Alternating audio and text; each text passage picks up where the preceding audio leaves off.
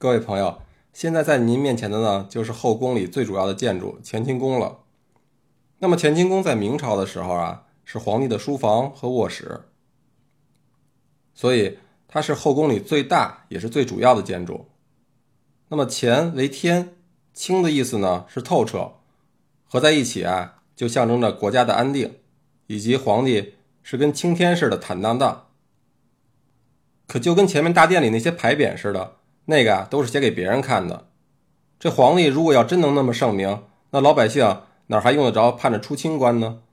所以啊，对于这些糊弄人的玩意儿，您啊理解成缺啥补啥就比较合适了。和前面的大殿不同，这乾清宫石台前的两侧啊多了两个立在石屋子上的金亭子。那么一边呢叫做江山金亭，另一边就叫做社稷金亭。乾清宫正匾上的四个字啊，非常好认，“正大光明”。这个呢是顺治皇帝亲笔所书。在这个清朝的所有皇帝里啊，顺治的字啊，应该属于最差的。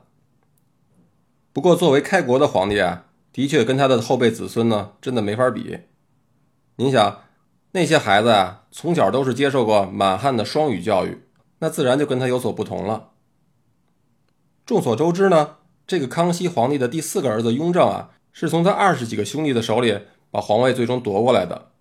那么其中的艰辛呢和腥风血雨就可想而知了。所以如何决定他的继承者，也就是他不得不去思考的难题。于是呢，经过再三的考虑啊，他最终决定建立了一个叫做秘密立储的制度。这个制度呢，也就是把继任者的名字写好了，藏在一个叫做建储匣的盒子里，再搬个梯子。给放在这个正大光明的匾后边。那有朋友担心了，这万一盒子要是被耗子啃了，或者干脆呢被一些有着不良居心的人偷梁换柱了怎么办？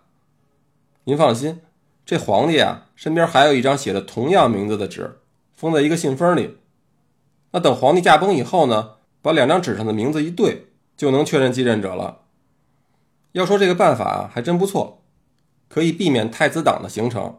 还能促进皇子们之间形成一种积极竞争的关系。那么这个办法呢，一直是用到咸丰皇帝才终止。您是不是想问，这么好的办法为什么不再用下去了呢？这个啊不难回答，因为咸丰只有一个儿子，等到了后面的同治皇帝和光绪皇帝呢，连儿子都没有了，哪还用得着秘密立储呢？这乾清宫啊，在清朝还多了一个功能，那就是在这儿。还是给皇帝驾崩后停灵的地方。虽然顺治皇帝啊是死在了养心殿，那康熙呢驾崩在了畅春园，雍正皇帝呢是在圆明园归的西，等到了咸丰皇帝啊又是死在了避暑山庄。但他们的灵柩最终也都是被运回到乾清宫停灵。乾清宫的正殿啊是给皇帝办公用的，两边的东西暖阁，据说一共有九间房。二十七张床位，您别误会啊，这皇帝啊没有夜游的毛病，更不会大半夜爬下来挨个的把这么多张床啊睡一遍。那么这么布置的目的呢？据说是为了防刺客。您想，这万一要是刺客真来了，本来这深宫大院呢就不太好找，就算是赶上瞎猫碰上死耗子，真摸到这儿来了，谁能知道皇帝睡哪个屋呢？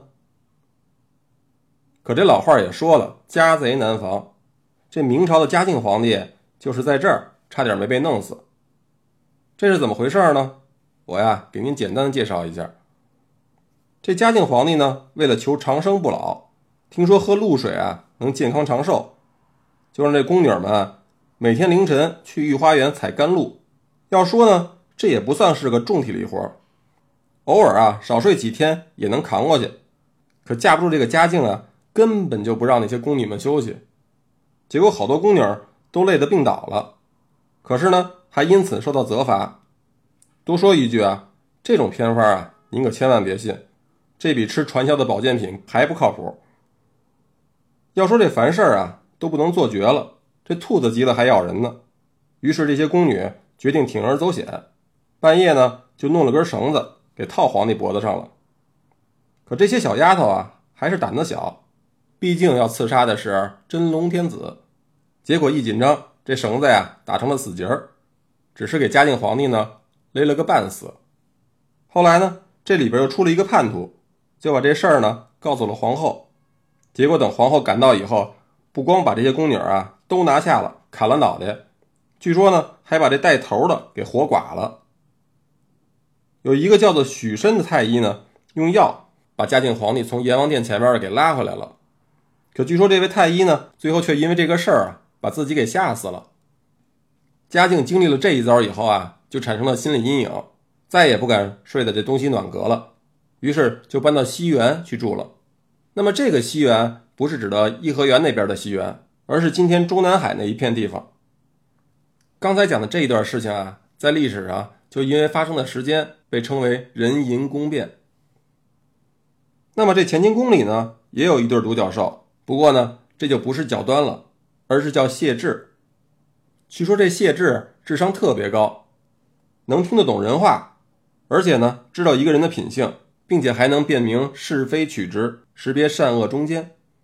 如果要发现了奸邪的官员啊，就会立刻冲上去，用这个独角呢，把他顶倒在地，然后吃到肚子里。所以这头神兽啊，也被称为法兽，到现在呢，都算是司法人员的图腾。面对乾清宫啊，您右手的建筑叫做昭仁殿，据说康熙皇帝十六岁以后，就是一直住在这座殿里。那么左侧的呢，叫做弘德殿，这儿呢，就是明朝在位时间最长的万历皇帝的家。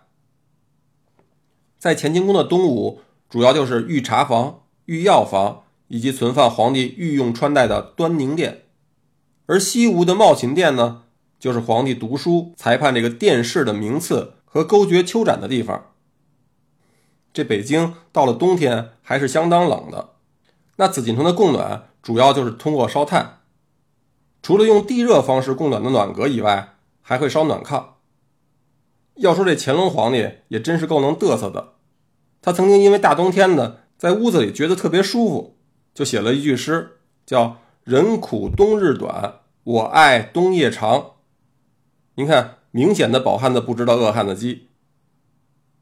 那么紫禁城里烧的呢，可不是一般的炭，而是一种被叫做红罗炭的无烟炭。既然这炭是特殊的，价格自然也便宜不了了。所以宫里执行的是按照等级实施的供给制。比如乾隆年间，这皇帝和皇后每人一天可以用一百一十斤炭。等到了皇子啊，就只剩下二十斤了，而皇孙呢，肯定就更少了，只有十斤。紫禁城因为是木质的建筑，所以最怕火，这取暖和照明又都需要火，所以这儿的防火工作一直都是至关重要的。趁您往后走的功夫啊，咱们再多说个小故事。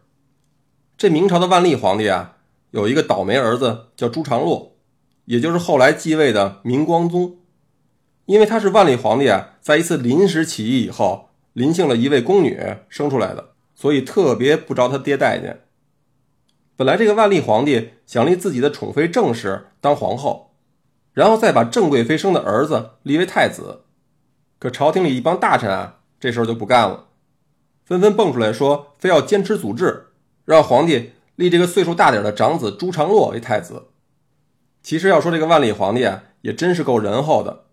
天天被一帮老夫子们数落来数落去，愣是没跟他们急，而且也没学他爷爷嘉靖皇帝似的，把一群不听话的大臣都拉出去给停杖了。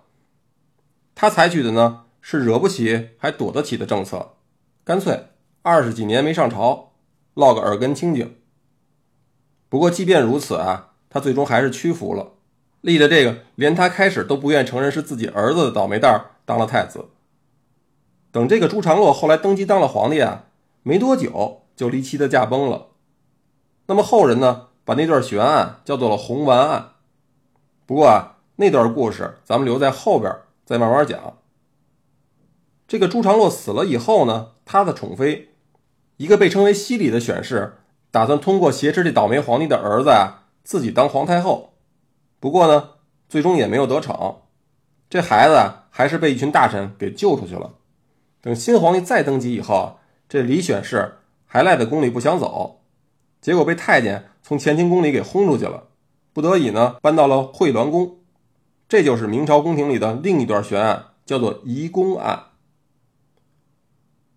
好了，这个乾清宫咱们就先参观到这儿，咱们去看一下这个后边的交泰殿